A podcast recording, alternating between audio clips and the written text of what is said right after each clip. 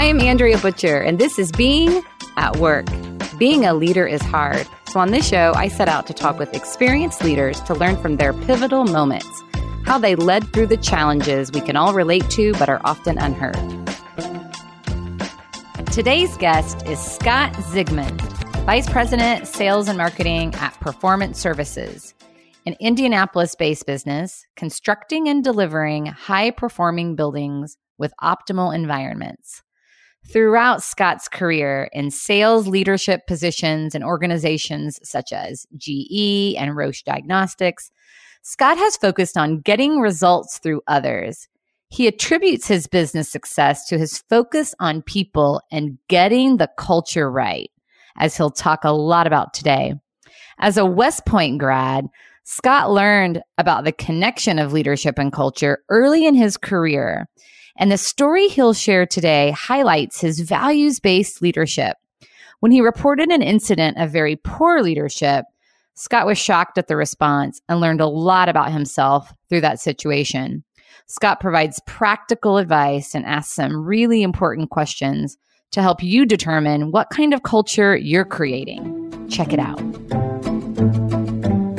I'm going to actually go back to high school. So I grew up in the Chicagoland area and uh, I came home from school one day and my dad was an assistant principal of a local high school and he came home and said, Hey buddy, I think this might be a, a, an interest to you. And that was the United States Military Academy at West Point. And so I was the captain of the basketball team and the baseball team. And um, I was a pretty good student. And from a leadership standpoint, it's something that came natural to me. So my dad talked to me about the opportunity, and that was it. I didn't even play with GI Joes back in the day, uh, but my high school basketball coach knew the uh, basketball coach at Army. So between my junior and senior years, uh, I went out for a summer camp. And so ended up uh, realizing that this would be a great opportunity for me. And so I applied to the academy and I got uh, a nomination and an appointment to the academy and uh, ended up going there in 1984. So I graduated from West Point in 1988 I then served uh, five and a half years in the army. I was over in Germany when the Berlin Wall was up, and it was down when I left. So I got that done. well done. Thank you. And then uh, I got stationed here in Indianapolis, where we currently live, and deployed to Somalia. I had a four month experience in Somalia. And then after Somalia, came back to the United States and got out of the Army. So I served about five and a half years in the Army four years at the academy, and it was just a, a life changing experience for me. So, coming out of the Army, I wanted to continue to lead.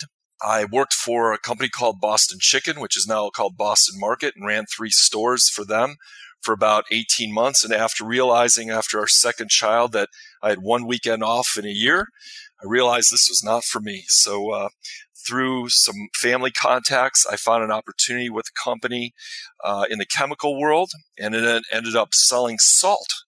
So, water conditioning salt, de icing salt, you name it.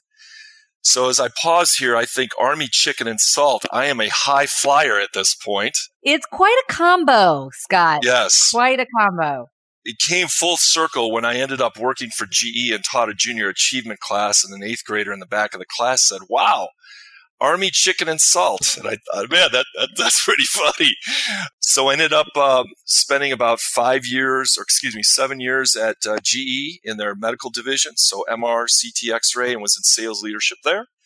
I then uh, moved to Indianapolis with GE. They wanted to keep, continue to move us, and we weren't really open to that. So I ended up uh, finding an opportunity in leadership at Roche Diagnostics. I was there for five years, and then uh, I've been here as Vice President of Sales and Marketing and Performance Services coming up on 11 years. So that's a long story. That's how I got here. Army Chicken and Salt does seem to be a good uh, pathway to get into what I'm doing today. I think I think that should be the title of this podcast. Army, chicken, and salt. And then some, because you've had all kinds of incredible experiences throughout your career. First of all, though, I have to say thank you for your service. You know, what what an interesting experience that your dad's recommendation that got you to West Point, but then serving for four and a half years. Thank you for that, Scott. So tell us, um, I know that in the midst of all of those experiences, there's a pivotal moment that pops out to you, a situation that really challenged your values. Tell us a little bit about that. Yeah, so there was a situation where I had 12 direct reports at one of one of my jobs, And within about a week or two period, seven of those 12 direct reports came to me with specific and different instances where the CEO had used some financial and personal misbehavior, or, or, they had witnessed some financial and personal misbehavior, and really became an undue influence on their jobs. Uh, so at that point, um, obviously, I listened to it, I processed it, but I escalated it to a senior leader. Uh, that senior leader encouraged me to continue to talk to our senior HR leader uh, about those seven specific instances. And I did that. And what was most disappointing was when I did that with the senior HR leader, that person said, Hey, it's all hearsay and you, you can't prove any of that. There was no investigation. There was no commitment of any of that.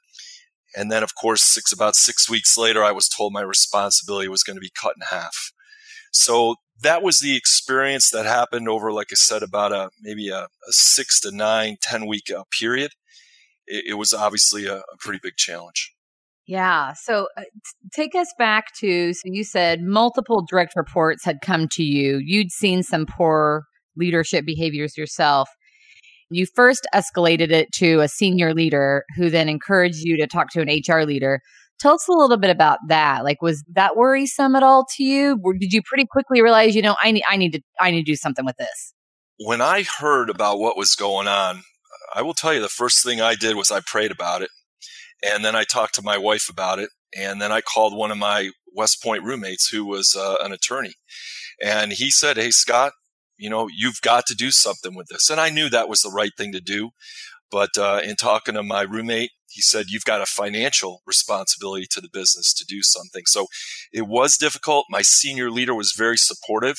He basically looked at me and said, Hey, I don't believe it, but I believe it. So I knew I had his support during this process. Uh, going to HR, yeah, that was a, a bit of a, a, a challenge, but I was prepared. I had my facts straight, and I knew I had the support of my senior leader. Uh, tell us a little bit more about that conversation like how uh, so so ultimately nothing happened but give us a little more detail into how you were feeling in that moment so obviously very anxious but again the truth was on my side. I trusted all 12 of my direct reports and the seven that came to me they were all very specific. So i had everything written down. I shared each instance with that uh, hr leader. Uh, i thought i had some really good detail. Uh, that person just listened and, like I said, at the end of it said, well, that's all hearsay. You really can't prove any of that. So I recognized at that point, really right at that point, walking out of that meeting going, I can't stay in this role. And, and maybe they'll ask me not to stay in the role. But I realized at that point, I needed to to do something different. And so I ended up talking to some people outside of of that employer because I couldn't go to the in-house attorney because that person represented uh, you know the senior leadership.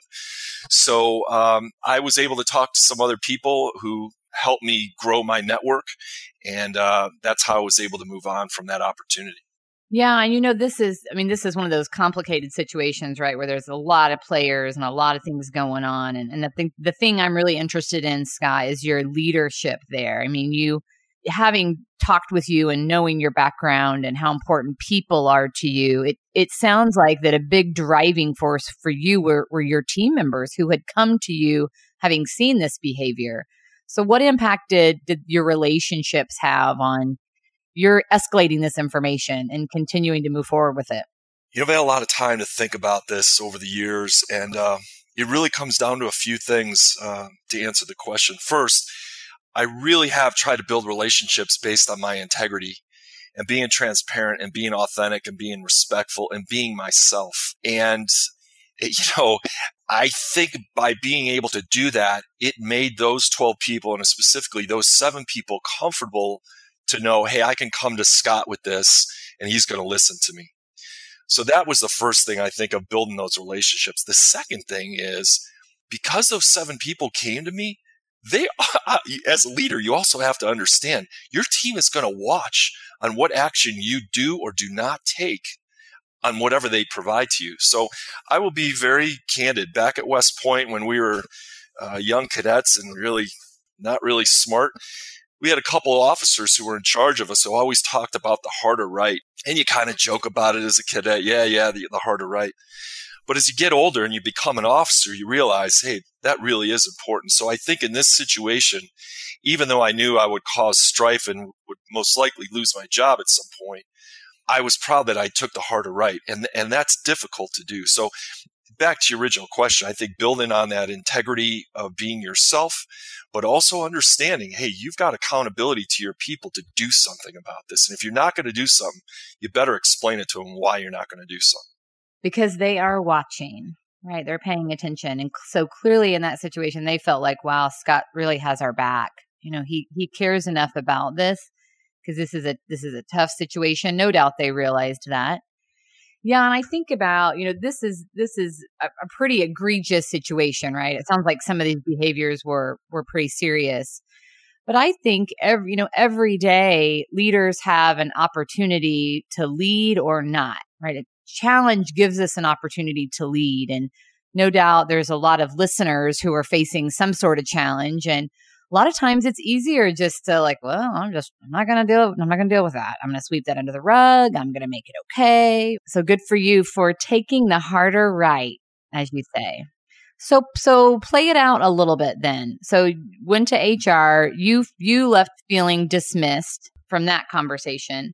And then you said your respons- your responsibilities ultimately were cut in half you know we don't we don't know for certain if that was the driver behind it but i sense that's what you suspect. Yeah so let me explain a little further. So after that i went back to my senior leader and explained to him that nothing was going to happen. And so uh, things progressed kept doing my job. We were doing pretty well as a team. And about four weeks after that uh, discussion with the senior hr person my boss came to me and said hey uh, business is looking to take half your responsibility away and I looked at him and I said, "Hey, look, you can take me behind the barn and shoot me right now. That's fine. Let's let's let's be done with this." And uh, he said, "No, no, no. We we don't want that to happen. We want you to stay with the organization, but we're just re- redoing everything." And you know, I I could tell he he was just sharing the company line. And so as I was looking for other opportunities, you know, that door open. You hear that saying, "One window closes, another opens." What is ironic about this is my senior leader left the same time I did. He recognized that the culture there was not what he was intending. And uh, so both of us left at the same time. Yeah. So you saw firsthand the impact of a toxic culture, it sounds like. Tell us a little bit more about that. What did you notice? Yeah. So, uh, first of all, I've noticed that your gut knows bad behavior. And so all of your listeners here are in leadership positions, and they're probably in those leadership positions because they've showed uh, results and they've showed good behavior in the past. You know what's right and wrong. You know, I, I think our kids probably know that and are learning more and more every day. But as leaders, your gut knows bad behavior. The other thing is, you've got to escalate difficult issues. Bad news doesn't get better with time and you can't solve everything by yourself. And sometimes our ego gets in the way that, oh, I can handle this. But I think getting counsel, whether it's a, a senior leader or actual attorney counsel is always wise in, in these difficult situations. I think the other thing that comes to mind is you've got to listen. You can't jump to conclusions. You got to do your due diligence before you really take that forward. Yeah, talk a little bit more about when to escalate issues because you know one of the things that um, that I talk a lot with middle managers and leaders about is also so serving as a buffer to bad news and appropriately positioning things. So, you know, cer- certainly in a situation like this where there's some serious things going on, right? You, like you said earlier, I have a financial responsibility. But so, Scott, how do you discern like when to escalate and when to when to lead through it on your own? Boy, I wish I had a magic answer to that one, and I think that's uh, that's been over time of what I've learned. So, for instance, if it is something that uh, feels like hearsay or rumor, that's something I've got to do some due diligence on before I address it with that employee or you know with my senior leader. Uh, obviously, if it's a customer situation, that would be something that if I can't solve myself and I realize, hey, I need help with this, I'm going to ask for help. I, I think if there's a uh, someone is at risk physically or emotionally, then that's something you've got to escalate immediately as well. Uh, I will tell you, I try to solve as much as I can before I go to my my CEO because uh, I, I know he's got a lot on his plate, but there are certain things that are around uh, employee satisfaction and customer satisfaction that it gets to a certain point, I need help. And I, I want his ideas because I think, you know, other people are going to see it from a different perspective than I am. And uh, I'm going through a situation now where I wanted to wait and talk to my uh, CEO about something face to face, but it was going to be four or five days. And I went back and realized this whole bad news doesn't get better with time. No, I had to pick up the phone and give him a call and say, Hey, I really wanted to talk to you about this face to face, but you got to know what's going on here. And, you know, he appreciated that.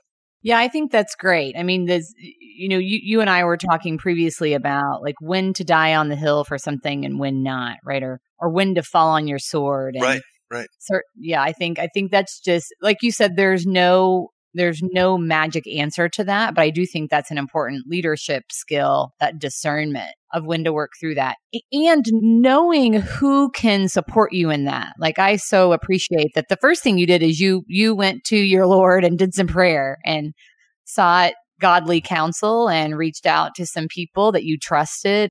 Tell us a little bit about that the impact of that for you. How, what was so helpful in reaching out for support? As I reflect back on that, I think the validation was from friends and some family of Scott, you know what the right thing to do is, do it. And I knew what the right thing to do was, was to escalate it. And I just needed that validation from some other folks. You know, they asked some good questions. I had the right answers to it. And they, they said, Hey, you know what you need to do. And so I think it was that validation. There were a couple folks who said, Hey, make sure you ask this or ask that or really understand when that happened. And so I think kind of dialing in a little more on the details before I escalate it was very helpful it also uh, again it puts when i when you go out on a limb and talk to other people they're going to watch what your actions are you know, I'll tell you, my dad came back to me a week later and said, Hey, so what have you done with that yet, buddy? And I, I was able to explain it, but I knew my dad was going to come back to me on asking me, what did I do with that situation? Yeah, no doubt. So there's some accountability when you reach out to trusted advisors. The, the other thing in your, um, some of the things you learned, you, you said you, your gut knows bad behavior. And I think that's such a, that's such a great, simple takeaway because then so once your gut recognizes it it's almost like you're obligated then to deal with it right? Because because we know what happens if you don't deal with it. Like i a little a little mantra that i learned early in my career if you don't address it you bless it. So there's a responsibility once i see that or hear about it like okay i need to i need to lead with that now. So talk a little bit more about that for you scott the then addressing it I mean, clearly you got a, a, perfect example here of doing that, but how does how does that play out in other aspects of your leadership? I think people are looking for leadership in their roles. Uh, even if you're a leader, you're always looking for leadership, and so I think it's helpful that when you do address things, there's action being taken and people recognize, hey, something's being done about this problem and it's not just being swept under the rug. So I'm, I'm not doing it just because, oh, what are other people going to think? It's the right thing. And I think, again, the main takeaway, as I've surmised this whole situation, and it's been a while, you've got to get the culture right in your organization and you gotta be able to sustain it. You can put stuff up on the walls in your website about your guiding principles, your mission and all that. But if you're not living that culture day to day and you're not hiring for that culture, then you're right. You're gonna, if you don't address it, you're blessing it. So I think that's been the biggest takeaway for me in my career is you got to get the culture right and you got to be able to sustain it. And the way you sustain it is you take action when you need to and you hire the right people. Easier said than done, I know, but you hire the right people that fit that culture. So, what do you do if you recognize culture is not where we want it to be? I mean, so you said hire for it, live it. I get that, but like, what are what are some first steps that you would encourage leaders to take to get their culture right? So, a couple things. You've got to model the culture that you want. You've got to recognize in a positive fashion the people who are displaying or exhibiting that culture. out front. You do it whether it's in a public meeting or through an email or, or whatever it is, but you've got to model that and recognize positively the people who are modeling it.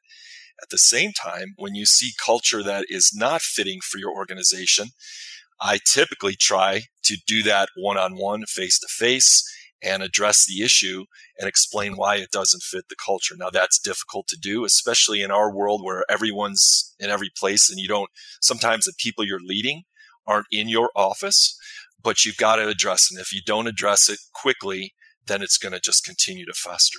So something I hear a lot from leaders around the conversation of modeling the culture that you want. We all know that the shadow of the leader is the culture.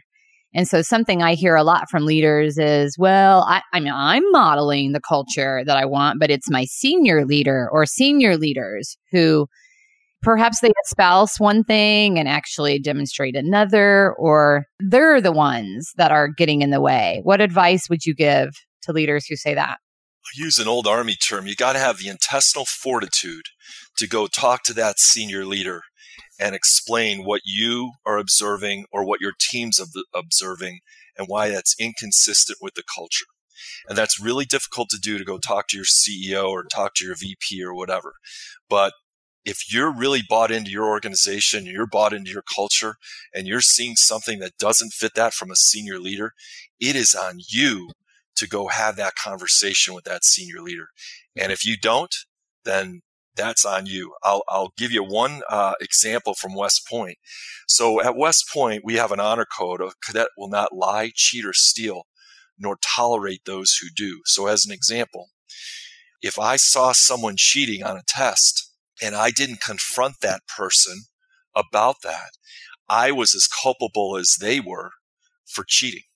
So I'm going to use that as an analogy. We as leaders are culpable if we see a senior leader misbehaving and we don't address it. Now, I had a, I had a, you know, this pretty interesting situation that happened some time ago, but there are littler things that happen throughout the year that aren't as big as what I just explained in my story. So you still have to have the intestinal, intestinal fortitude to be able to go have that conversation. And if you tolerate it, then hey, buddy, you got to live with it. Well, it goes back to the not addressing it, you're blessing it. Well, so let's talk for a minute about what that could look like. Cause I think, so I love the intestinal fortitude because it's, it takes courage to step up and have that kind of conversation. But I also think, I mean, a- as a senior leader myself, I crave feedback from my team members. And one of the things I've, I have a team member who does a really good job of giving me feedback. And one of the things I appreciate about what she does and how she does that is it's just factual. You know, sh- she'll just say something like, Hey, like, here's something I noticed. And as soon as you use those words, I noticed, it, you're naturally going to talk about an observation, an observation. So she's not coming to me like, Andrea, you're a mean, awful person. It's just, Hey, here's something I noticed we're all moving really quickly and we've all got competing priorities. And so we all naturally have blind spots. And I, I think, um, I facilitated a uh, panel conversation with a group of CEOs a few months ago. And that was one of the big things that came out of that conversation is that they were all saying how much they appreciate other leaders in the business coming to them with things that they're seeing because they, how in the world could they see all of that? You know, they, so they, they crave feedback. So that's just uh, further encouragement. So I that's a really interesting point, and I wasn't part of that conversation. Obviously, I think as leaders we can say that, but are we setting up a culture? Are we encouraging it? Are we asking for it? Or are we just expecting people to come to us? So what's your operating, and this is a rhetorical question, what's your operating mechanism with your people to get that feedback? Are you just expecting them to come with feedback whenever? Or do you have some type of quarterly feedback? And I'll give you one good example that I learned at GE many years ago uh, and asking the question. And I do some years I'm better at this than others, but what can I keep doing? What can I start doing? And what do I need to stop doing? And that's when you see if you're really going to get people to be honest with you. If you can ask them, what can I keep doing? What can I start doing? And what can I stop doing? And as you can imagine, Andrea, they give you a lot of stuff to keep and a lot of stuff you got to start doing. but it's rare and it's a gem if you get one or two of what you need to stop doing. That's where the gold is. That's so good. Well, and that's such a non-threatening way to ask for feedback too. Like what what cuz you're not saying, "Hey, give me some feedback." you're just you're asking some open-ended questions that naturally are going to elicit a response. Oh my gosh, Scott, we could uh, we could go on and on here. There's so much gold in what you've shared. I think the just this the simple takeaways that you've shared around your gut knows bad behavior, you know what's right and wrong. You've got to escalate issues. I think every leader has a responsibility to do that. We we dug into that a bit. And then and then listening. Yeah, so talk talk just a minute about listening because I think so much in the fast-paced, complicated day-to-day we want to move to the next thing. We want to advise rather than empathize. So talk a minute about how how do you listen in the midst of those tough situations? I really try to stay focused and not have something else going. You know, my, my phone should be put away. My computer should not be on. The door should be closed. I really want to make eye contact and be present for that person.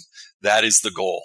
Uh, sometimes it can't always be that way, right? You're maybe in the car and you're taking a phone call and, you know, you're getting up on a toll booth and, you know, you're talking to somebody, but you've got to find a way to, to really be present. I think letting people talk and not interrupting them is another really key part as a leader. And I will tell you, my brain is like solve, solve, solve the issue. But I really try to fight through, okay, what's really going on here and let, let this person finish. I think then asking open, good open-ended questions to really understand. Sometimes people just want to vent. They don't want a solution. And then one thing I really try to do is, so what help do you need from me on this?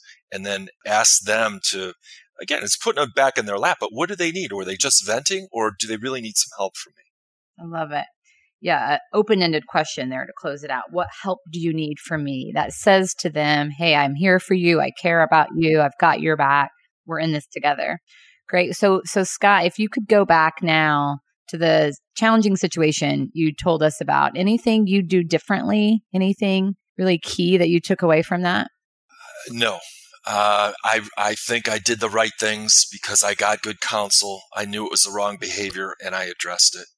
So I think my lessons learned I shared, you know, earlier about just building those relationships on integrity and listening and, and knowing bad behavior and escalating difficult issues. But I think it, I've recognized how important culture is.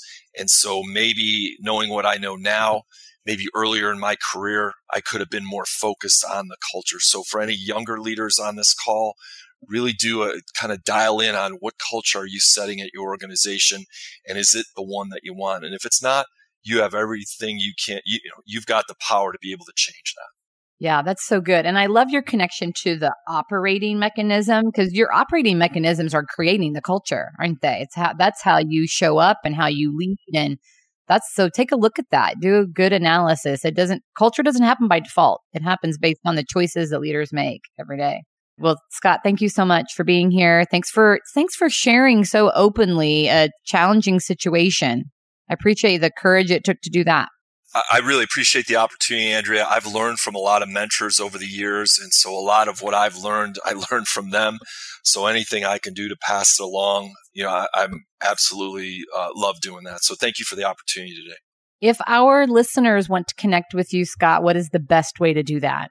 So two ways. Uh, my cell phone is 317 410 7495, or you can email me at s Zigmond, Z I G M O N D is in dog, at performance services, that's with an S, performanceservices.com. Great. Thank you. Thanks, Andrea. Thank you for joining us for this episode. Please subscribe wherever you listen to your podcast to never miss a Being at Work story.